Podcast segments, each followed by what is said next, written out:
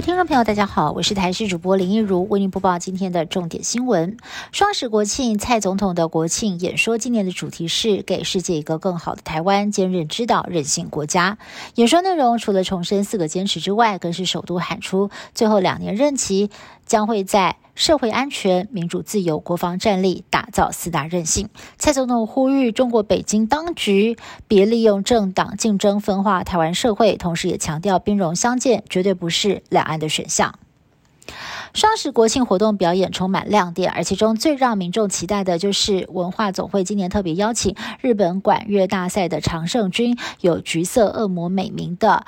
日本京都局高校吹奏乐部来台演出，为什么会称为橘色恶魔呢？就是因为他们的制服都是橘色，而恶魔指的是他们的实力非常的惊人。靠着每天早上七点钟开始练习，周六周日也没有休息，带来超高水准的演出。而他们的神之踏步，每一步都是精准的六十二点五公分。期间队形还特别排出了双十庆祝我国国庆，而且变换队形的同时，还不断的发出尖叫声，将表演带到最高潮。橘色。色旋风也席卷全场。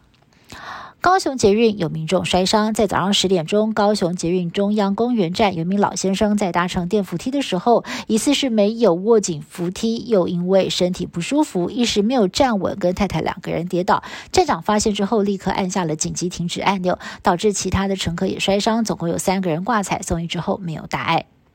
国庆连假收假日，从离岛蓝屿绿岛返回本岛的游客直呼，今日搭乘有如坐海上的云霄飞车，整艘船摇摇晃晃，还不时呢有强劲的浪花拍打船身，非常的可怕。而且受到了东北季风的影响，船班午后就停航了，游客抢搭上午航班，一路颠簸，不少的人晕船呕吐，靠岸之后惊呼，犹如度过了一场海上惊魂记。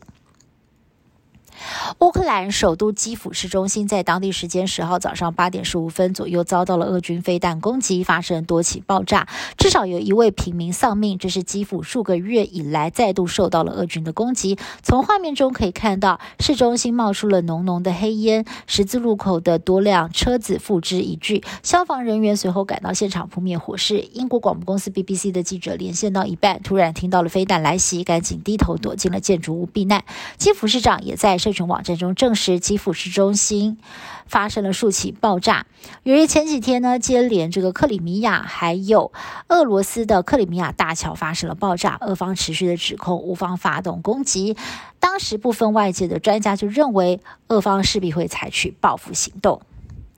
伊朗头巾示威迈入第四个星期，民众持续的在全国发起抗议活动，甚至还害进了伊朗国营电视台。伊朗最高领导讲话讲到一半，突然被换成了全身着火的画面，让伊朗政府颜面无光。人权团体表示，九月以来已经至少有一百八十五个人死于镇压当中。当局警告，为了平息动乱，示威者接下来一旦被逮，将会被移送法院来诉审，而且宣判前不得保释。